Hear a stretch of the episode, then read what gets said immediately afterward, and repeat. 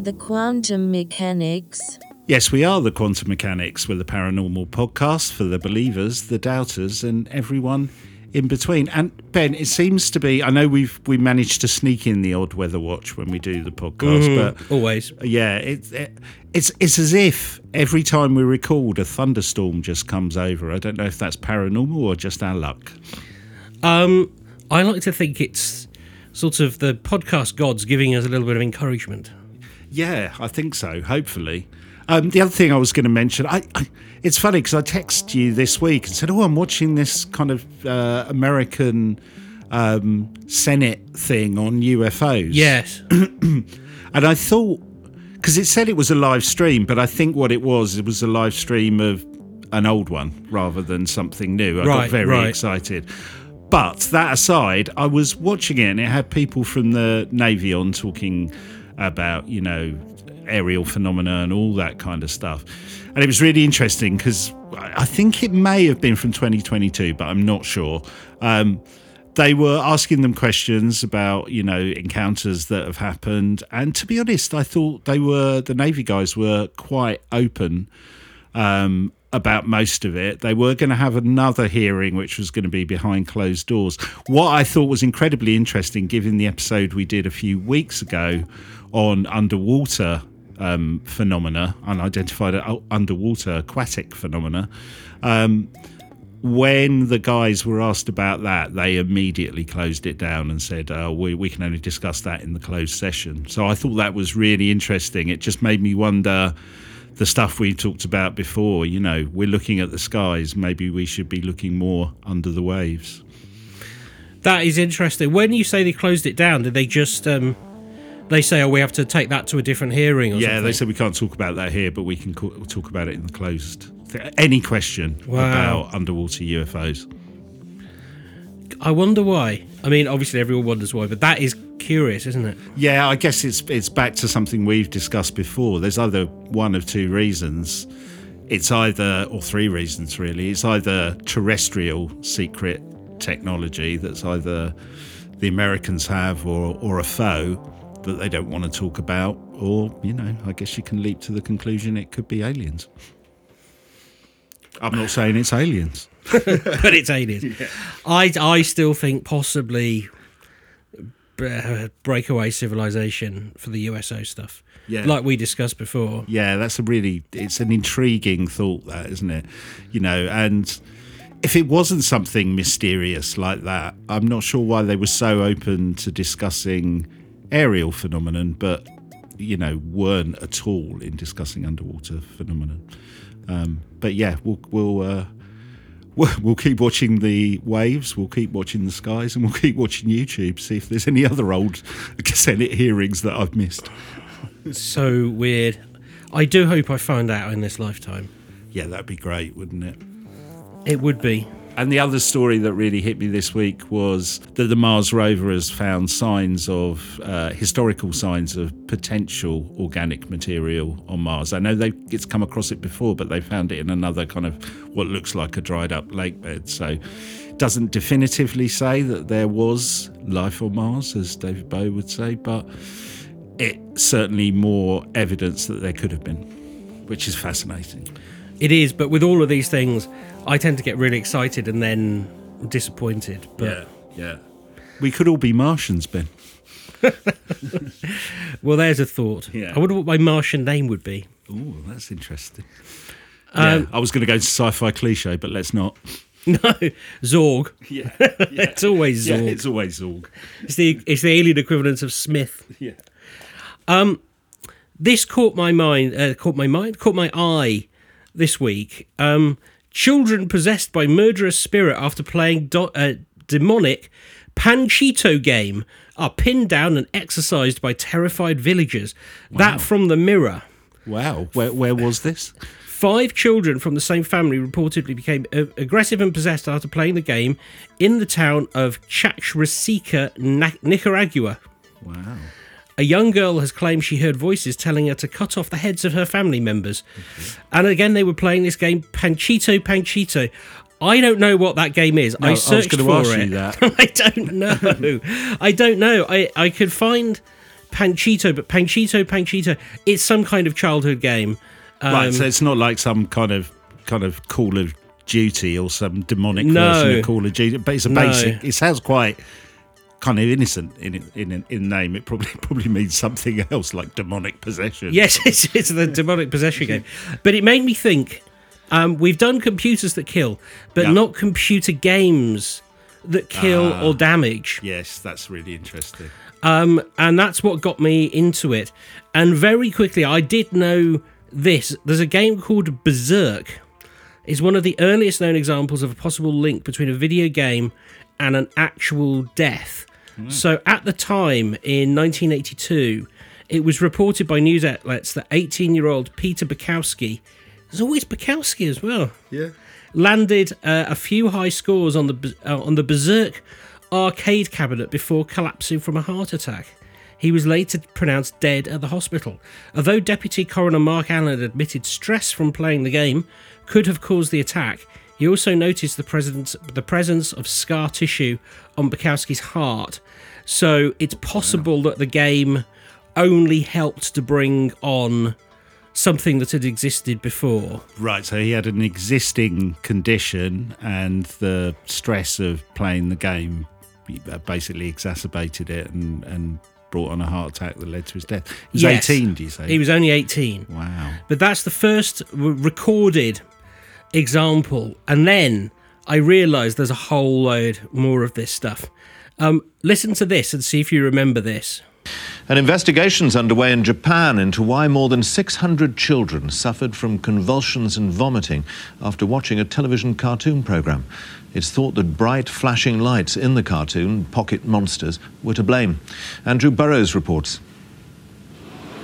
Almost every Japanese child knows Pocket Monsters and its star Pikachu. They play the Nintendo computer game. They even sing the Pocket Monsters song. Millions were glued to the latest cartoon episode when a flashing explosion created from these slowed down images triggered convulsions in hundreds of children. Many were kept in hospital for over 24 hours. Often those affected had no history of epilepsy. More children had fits when excerpts were replayed on the news. Doctors said victims were shocked into a kind of hypnotic trance. Parents are alarmed. I always thought it was a cute program that was fine for kids, but now I have to be careful about everything they watch. It's not only cartoons, fits have been linked with computer games in isolated cases in Japan and Britain. one child in 200 in this age group of 5 to 20 is what's called photosensitive. Now that means that if a child is photosensitive, flashing lights at a certain rate, most commonly between 10 and 20 flashes per second, may precipitate an epileptic seizure. Eat this, watch this, Louis, kick it. British television applies regulations to weed out dangerous flicker, typically caused by rapid contrasts black on white, white on black. The BBC and the British television industry as a whole have actually known about this problem for a number of years, and we have detailed guidelines and give advice, technical advice to program makers so that they can avoid these problems when they're making programs. And we obviously screen our programs in advance, and I myself have viewed programs, and we've taken shots out where we think there might be a danger of triggering photosensitive epilepsy. While television screens are carefully monitored, there's no system for regulating computer games. The Department of Trade and Industry concluded the number of people likely to be affected by flickering computer screens was too small to justify legislation. But the British Epilepsy Association is calling for computer games to carry warnings. Andrew Burrows, BBC News. So, so yeah, Ben, I, I, I guess the implication there is so this is a TV show, not a game, but obviously Pokemon is a game as well. But, yeah. Um, I guess the implication is the the kind of flashing images and all that kind of stuff had had led to kind of in, an incident that um, an epileptic incident, basically. Yeah, that's right. So that's sort of the first time that Pokemon has been ca- accused of like causing some issues. I should say for our lawyers, Pokemon has better lawyers than us. None of this is ever proved. Yeah, but there was a lot over Pokemon Go as well, wasn't it? Of people, you know, I don't, don't know, like getting run over or mugged in various areas while they're trying to capture Pokemon Go on the move. That's right. But before Pokemon Go, have a listen to this.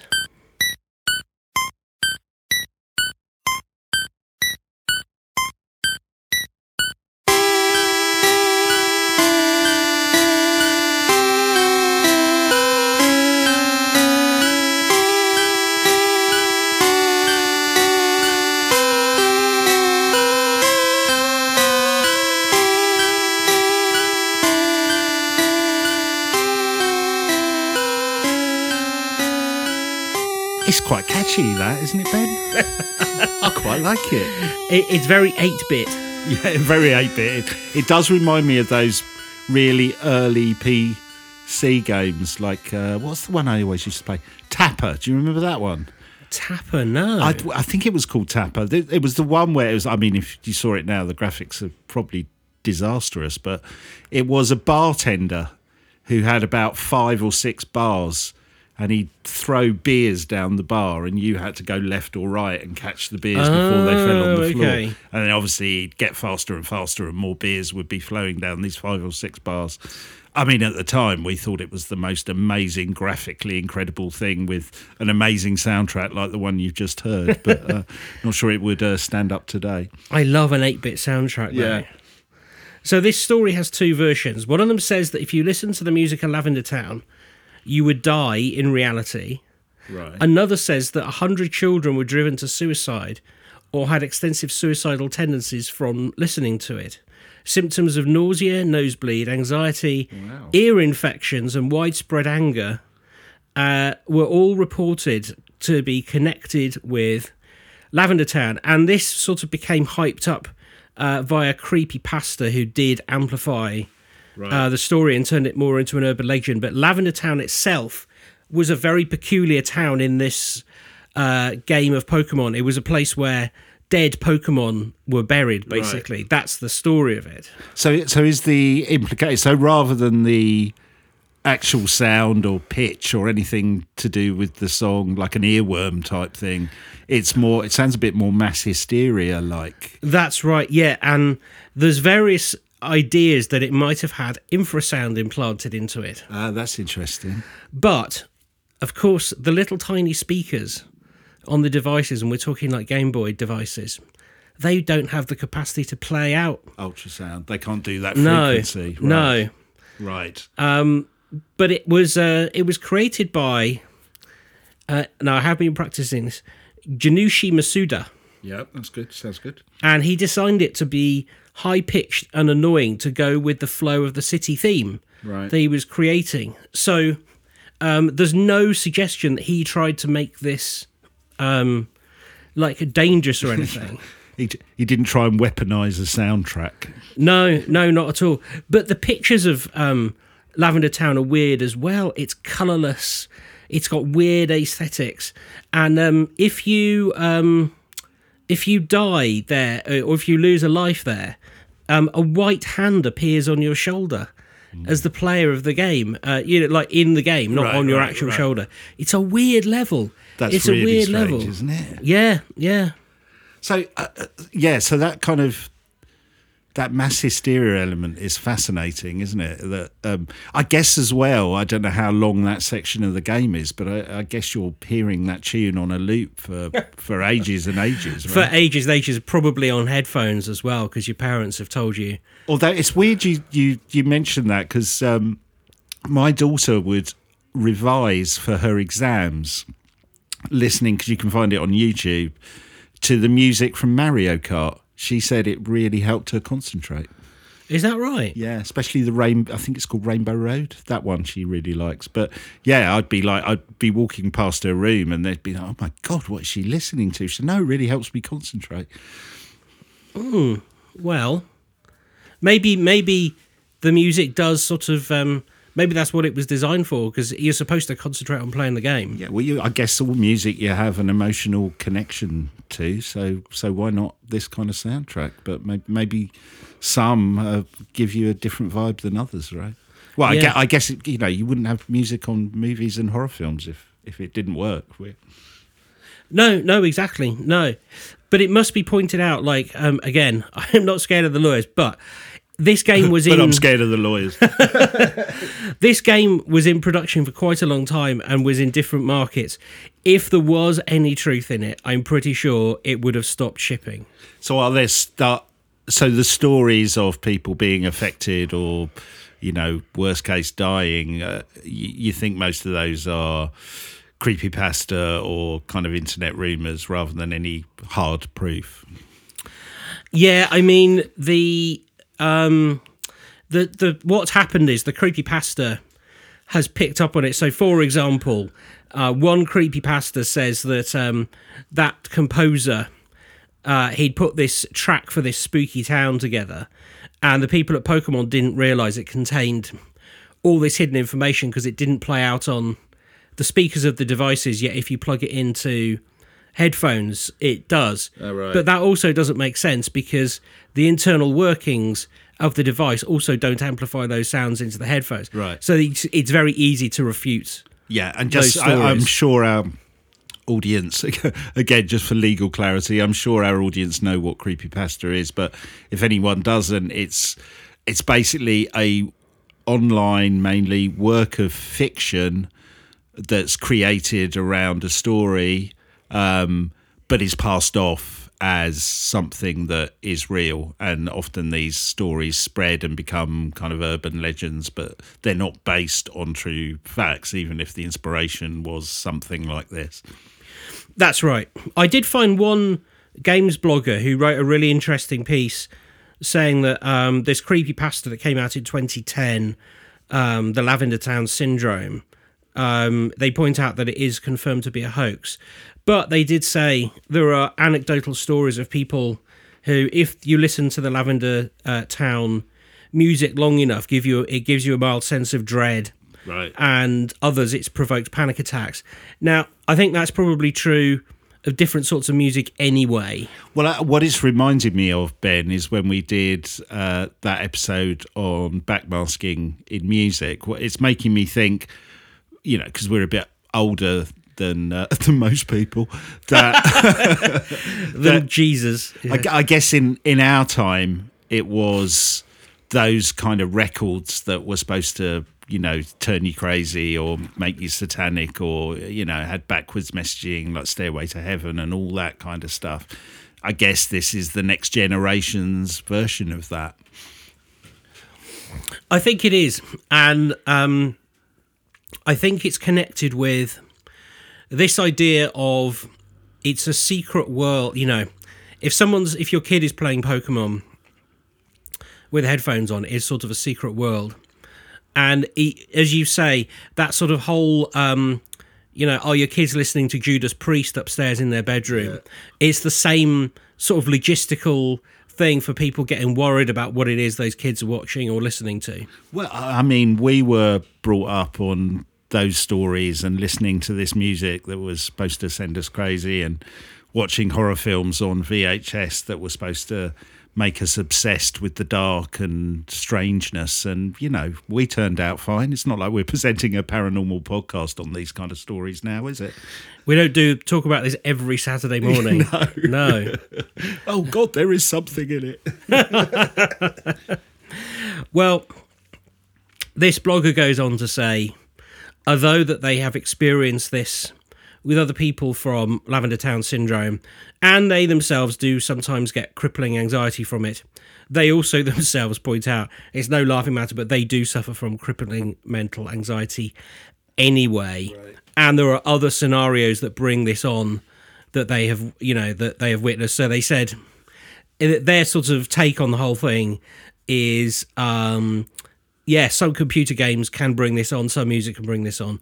But um very interesting set of blogs and stories around there. And i quite like this idea of building upon uh the world of um you know the po- pokemon has these hidden messages. I love the idea of hidden messages anyway. Yeah. Um, yeah, like, you know, even if they're just little Easter eggs or kind of flashbacks to things, definitely. Um, and the mass, the mass hysteria angle of it fascinates me. I, I know uh, we talk about it a lot on the podcast, but I am quite obsessed with how something can take hold which affects multiple people who are not even connected. Absolutely, yeah, yeah. Um, and I think you know there will always be tales, tales like that. But um, yeah, check out Lav- Lavender Town Syndrome, and um, if you did enjoy the music in um, uh, in this episode, you can find loads of people have posted it on YouTube if you want to remix it. Just don't listen to it over and over again. Now, in 1981, an arcade in the Portland, Oregon area was the scene of countless ga- gamers coming down with migraines, migraines, migraines, heart attacks, though nobody died. Right. Addiction, seizures, strokes, and even amnesia. All down to one game cabinet. Polybius. Polybius. Oh, I've never Have heard you of heard of. Polybius? No, what is Polybius? The game itself was thought to have been created, or was said to have been created, by an unknown government agency to test mind control technology uh, on unsuspecting civilians. It worked almost too well, or so the legend goes. Right. And do we have an idea of what the game is? Because again, in terms of creating a addictive, compelling game that captures the imagination of the teenage community, I'm not sure the government's the best place for creating that kind of thing. But it sounds, if the story's true, they have. Well, we'll come on to it and what it looks like. It was even being drawn in The Simpsons. It's this famous. Oh, really? Wow. Yeah. Yeah, so it might seem quaint to discuss something like this now because we've got Facebook, um, military recruiting via Twitch, deep fakes, all of that. But this is a more naive time. And again, this is another urban legend that may have had some truth in in something of what it says. The original Polybius was an ancient Greek philosopher who was born in 2008 BC in Megalopolis, Arcadia.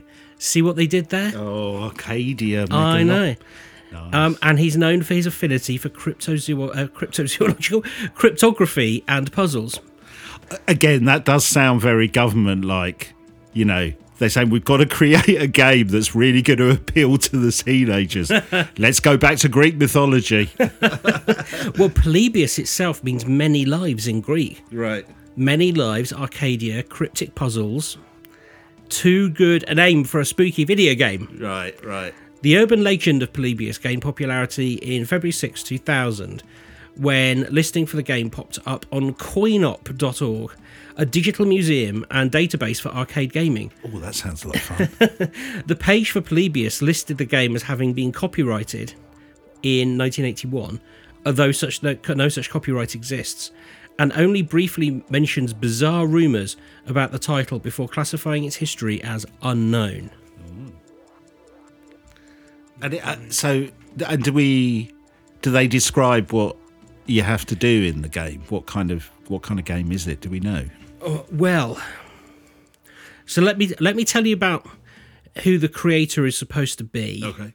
and that might tell you about what the game might look like. Right. Although it's impossible to confirm, of course, the person believed to have created the, the post uh, there on CoinOp is a guy called Kurt Koller, the owner of the site.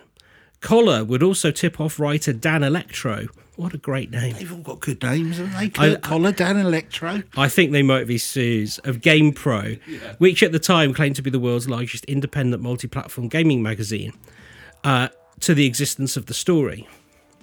Eventually, in a 2003 listicle called Secrets and Lies, GamePro came to the inconclusive verdict uh, regarding the veracity of the tip. The story went on to hit Slashdot, uh, the closest thing to going viral in the noughties on uh, tw- August 21st, 2003. So this is where we start getting spread around what this um, this government, uh, the fact that it was the government who were coming up with it, Right. And because of all of that publicity, uh, it went on to be the subject of TV shows, music videos, documentaries, and an episode of The Simpsons, as I say, and became a real purchasable game more than once. Oh, so what people jumped on, whether it was true or not, Yes. people jumped on the back of it and created something, passing it off as the real thing or as in tribute. Probably a bit of both. So maybe. s- somebody has passed it off as the real thing once, right. but it's really it's like a shapes game, is what it is. Okay. So it's not particularly, it's not a shoot 'em up or anything. Yeah. Can you imagine pitching that now?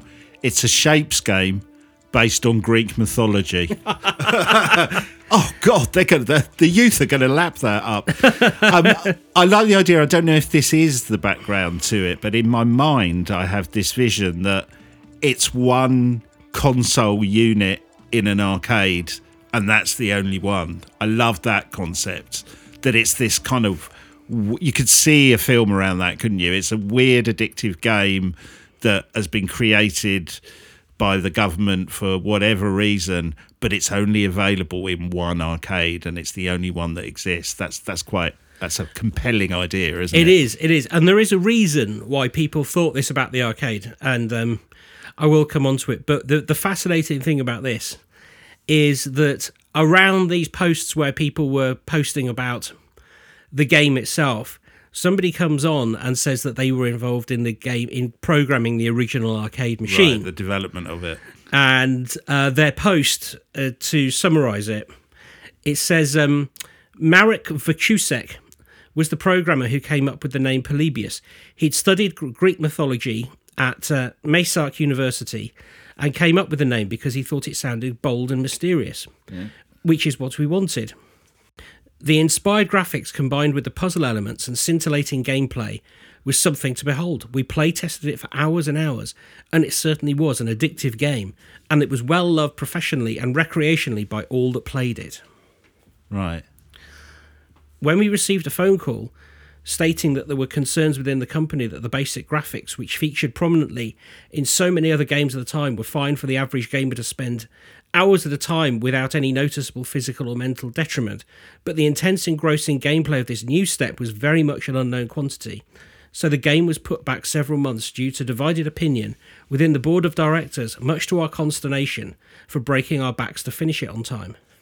So they're basically saying they accidentally invented something that was too addictive. Right, right. And that came out in testing and it kind of caused a bit of a furore within the company of Yes. Right. Yes. So they go on to explain that that is when the government gets involved and they start wanting to see whether this accidentally invented gameplay could be used for nefarious purposes. for kind of mind control or yeah, whatever, I guess. Yeah. So um, mind control, um, almost like um, it's been described as like could you use it to almost to put a curse on someone to Right. mess with them? Right, right. I'm just I'm just thinking about the kind of the potential military use at that time. What we'll do is we'll create hundreds of these arcade machines and drop them on the enemy. They'll be so addicted they won't want to fight. Well, I just got this vision of the, the, this huge game machine coming down on a para, on a parachute in the middle of a war zone. God, we put the wrong plug on it. That's not bad. Well, the American military did experiment with doing that with porn in the Vietnam War. Yeah, that's true. Yeah, and and uh, I remember when we did the uh, interruption episode, and Tommy Trelawney was talking about them playing those kind of spooky ghost sounds in the Vietnam War to um, to put off the enemy and scare them. So yeah, no, it's, it's no, there there have been weird idea, weirder ideas, I guess. Yeah. Oh, yeah. So on on Polybius, the other fascinating thing that comes up is some sources claim that the story of Polybius was making the rounds on Usenet as early as 1994, although there is yet again no record of this existing. Um, and some people have said that's the Mandela effect. Oh, cool. We get it all. Okay. Which would make sense, wouldn't it, in terms of this big game that nobody can remember? Is that what? Is that where the implication comes? in? well, yes, but there's a Pink Floyd themed puzzle which was going around Usenet in the, in the early 90s called Publius Enigma. Wow. Which became so popular that its name was inexplicably displayed by during one of the band's concerts. Oh, what? Uh, what in, in, In- their kind of graphics? Yeah, yeah. Wow. Apparently, the puzzle is near incomprehensible, has never been solved. yeah, that sounds very Pink Floyd. yeah, yeah, yeah. So um, it's kind of it's all we know so far is it was possibly generated from internet rumor, or maybe it had its roots in something else. Right. because the FBI was conducting top secret operations out of America's arcades. The Bureau's records indicate that the agency actually was monitoring and subsequently raiding arcades in the Portland area right around the time that the stories of players collapsing in arcades had hit the mainstream media. Um, and this, the, I'm taking this. There's um, a great summary of it that um, we'll post a link to the author. Um, in those days, he says arcades, which are naturally dark and maze-like, had seedy reputations as hotbeds of gambling, drug activity, and pickpockets. And yeah, the FBI were it, raiding them to try and see if they could um, break drug deals and things like that. Well, if they were a hotbed of drug, drug activity, that might explain some premature heart attacks as well. Well, quite absolutely, absolutely. Yeah, there could be a cause and effect here rather than the game itself, right? The, the other thing that the FBI did, they rigged cabinets with cameras and microphones to catch criminals at the, uh, uh, in the act. Right. And there were three or four games that they specifically targeted because the cabinets featured glass bezels, so they were ideal for putting cameras behind. Right. Tempest was the game that they were most often um, using. So it was nothing to do with the actual gameplay. It was more to do with the construction of the unit, then, by the sounds of it. Yeah. Right. Well, this author goes on to say the program was so extensive that it briefly caused a shortage of Tempest machines in the Seattle area during the 80s. So I'm assuming the creators of the machines knew nothing about this because that'd be terrible PR for them. No, they it? didn't. No. yeah, No. yeah. And if you see men in black wheeling Tempest machines in and out of arcade every few days, it only makes sense that people would start making stories up about it, doesn't it? Yeah, it really does, really does. And yes, that kind of and and as with all things where these kind of games are new and you know I guess you can go back of war games and all those movies from the from the 80s you know there was you can see why people were jumping on that hysteria and paranoia a bit like everyone's saying there's going to be a raft of AI type movies over the next couple of years because it's it's salient at the moment, right? Uh, it is. Yeah, yeah. And there, there was a point in the eighties where that was the same with video games. I mean, because I, was, I remember I was when I was working in the in, the music industry, there was a whole thing about how it's going to completely destroy music and all this kind of stuff, and nobody will be listening to music anymore. Which you know, it doesn't work out that way. But there was a lot of paranoia uh, on all kinds of levels let alone kind of health and well-being and welfare. Some of it probably proved to be true, but yeah. Well, as w- what usually happens, you've hit the nail on the head, as you will see. Why that's funny, because the latest and most easily obtained version of Polybius is released by Llamasoft for the PS4 in 2016 and is used for the music video of Less Than by Nine Inch Nails, Right. released in 2017. Oh, okay. Oh, I've not seen that video. I'll have to look that up. I know I didn't know that. That's amazing. So it's really got kind of cult status, whether it's true or not. Oh yeah, So, yeah. so in that sense, we're talking about Pink Floyd. We're talking about Nine Inch Nails. You know, let alone all the the internet rumors and other things. It's yeah, it's really some whether it's true or not. Something about the story has really taken hold in popular culture. Oh yeah, yeah. I think um, it, it's well, it's obviously got a life of its own, and you start mixing in Usenet and Nine Inch Nails and um, Pink Floyd, and you've got yourself a proper tale. Wow. But it's not the weirdest thing to happen in computing. There is something There's weirder. more. There is something weirder. Right. The weirdest one is how people feared, very specifically Japan's trade ministry feared, that um, the PlayStation 2 would fall into the wrong hands. Well, I, I know they're difficult. They would. PlayStations are always difficult to get a hold of when they come out, but that's really that's Well, they were thinking Saddam Hussein. really. Right. So okay, uh, this that's a good intro. So it was set up the the PS2 set up as a superior piece of hardware, right? Yeah. It's got that new Emotion Engine CPU, um, basically pushing polygons for 3D gaming, as this author puts it. And the company's initial tech demo was they um, reanimated a scene from Final Fantasy VIII, demonstrated detail uh, unlike anyone had seen in the year 2000. I think I've still got a PS2 somewhere. So, Sony were told if they wanted to ship the PS2 abroad, they would need a special permit. Because, as the law is written, it required any exporter who wished to ship hardware with potential military applications worth more than $472 outside the country to get permission from the government. So they did get the permit, but some countries were blacklisted. Libya, Iran, Iraq, North Korea, they couldn't get it. Uh, obviously, the US did. But what were the potential military applications? And it all came down to this emotion engine and its ability to process three dimensional images. The pair, the chip has a pair of vector processing units that, in normal use, allow the system to calculate positions in physical space. That functionality could be used, for example, as part of a missile guidance system. Okay, let me get my head around this. So, but all that would tell you is the collection of people who had PlayStations and where they were, or is it wider than that, or am I just not misunderstanding? Well, no. So wh- where it goes to is um, in September. Sorry, in December 2000, it was reported that 4,000 PS2s had been bought by Saddam Hussein, who intended to connect them together to pilot unmanned drones. Wow. Intelligence agencies denied that uh, there were any nefarious aims with Iraq, but they were worried, and they were particularly worried about what happened if you strung them all together. Maybe Saddam Hussein was just a good big Gran Turismo fan. you can't blame him.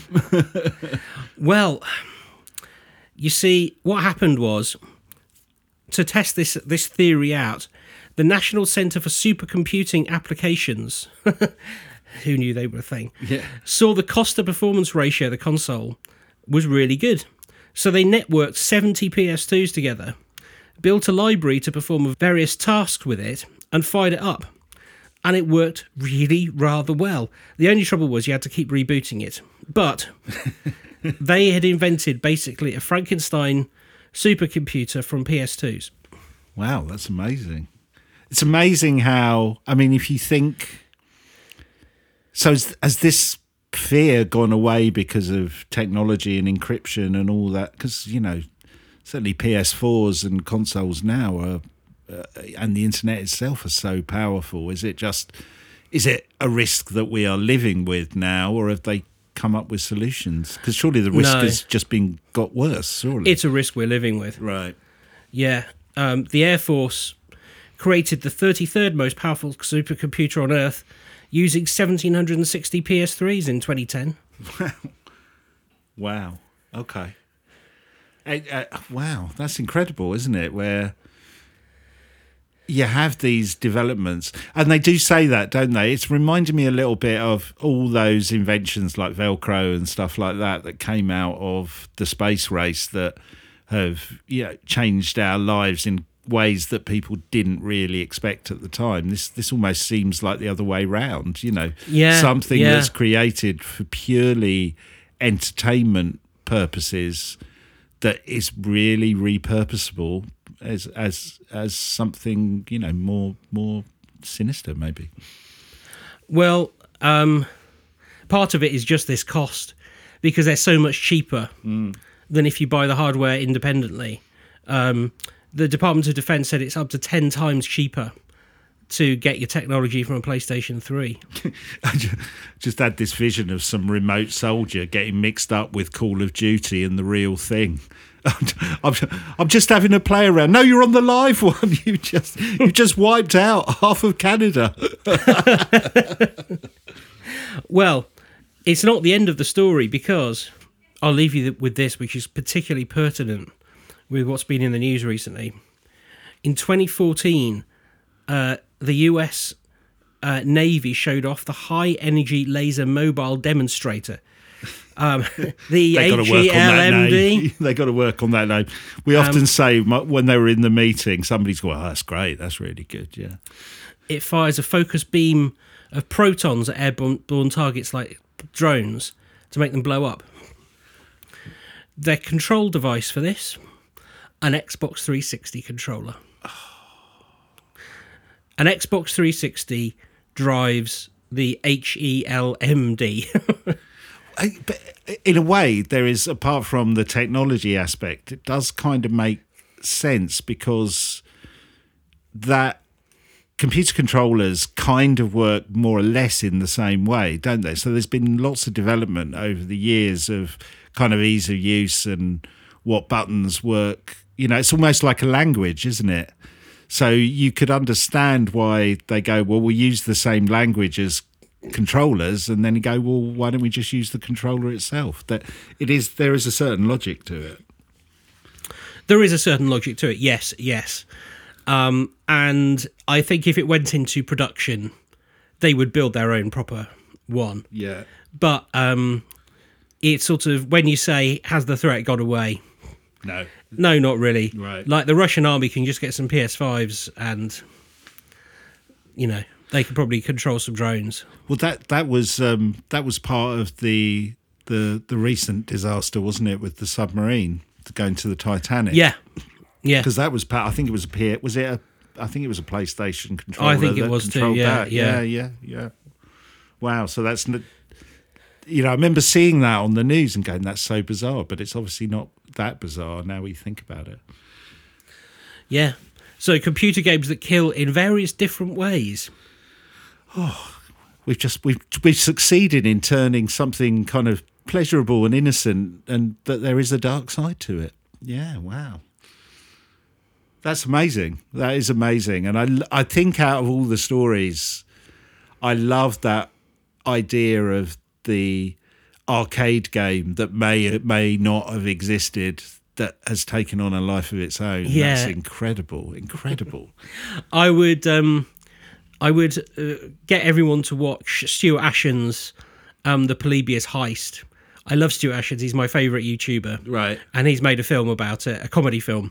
Uh, and it's well worth watching. Okay, well, definitely check that out, um, and also check us out on YouTube if you don't get us from your normal pod providers. We are up there now, publishing our podcast. So if you go to YouTube and go to the Quantum Mechanics, you can find us there. Um, I, I, is it worth quick uh, Sherlock Holmes mention? Because I've had a little one, nothing major, nothing major. I was uh, I was having a little think about Sherlock when I was reading this week's online edition of Popbitch, and uh, there was quite a good story on Sherlock related story on Popbitch, and I don't remember coming across one before, but it it was about. Um, it's quite funny. It's it's worth a read. It's it's uh, it will still be up there either this week or last week's edition or email about uh, Benedict Cumberbatch and other people from Sherlock Holmes doing a kind of I think it was a fan thing or or a press thing, and they were asked to read out erotic fan fiction based on Sherlock Holmes. Oh my god. And apparently they they did it, but they weren't particularly uh, enamored with it, and it didn't go down particularly well. So uh, yeah, I think they came away from it thinking, why were we asked to do that? But yes, they were they were.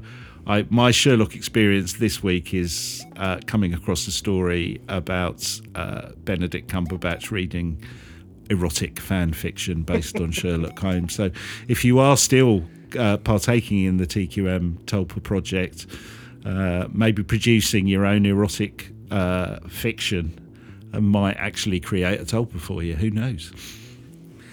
That I can't think of anything worse to be honest. No, no, nor me, nor me. Um, He's just got his hat on. oh, he is a right old deer stalker, that one. Oh lord.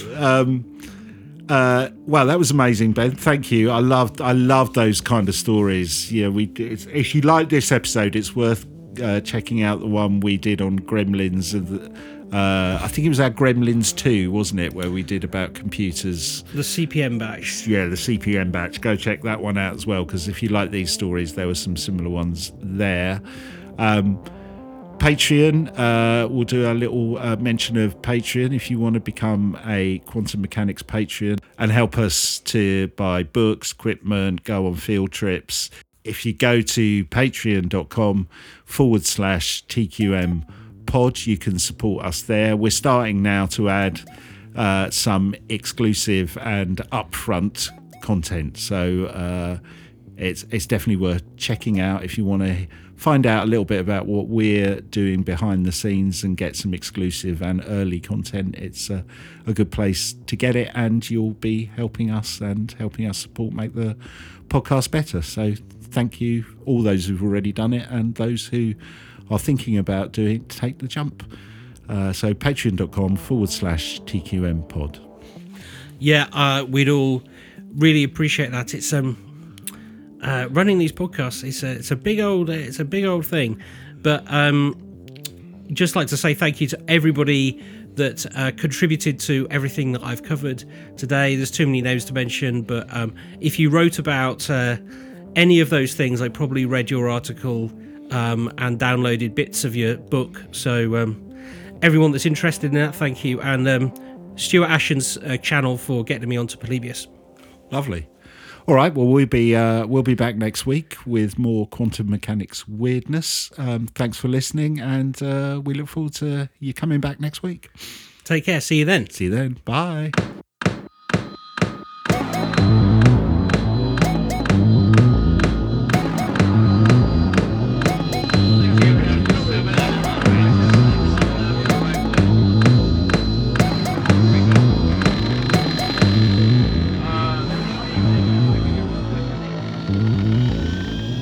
You the quantum mechanics?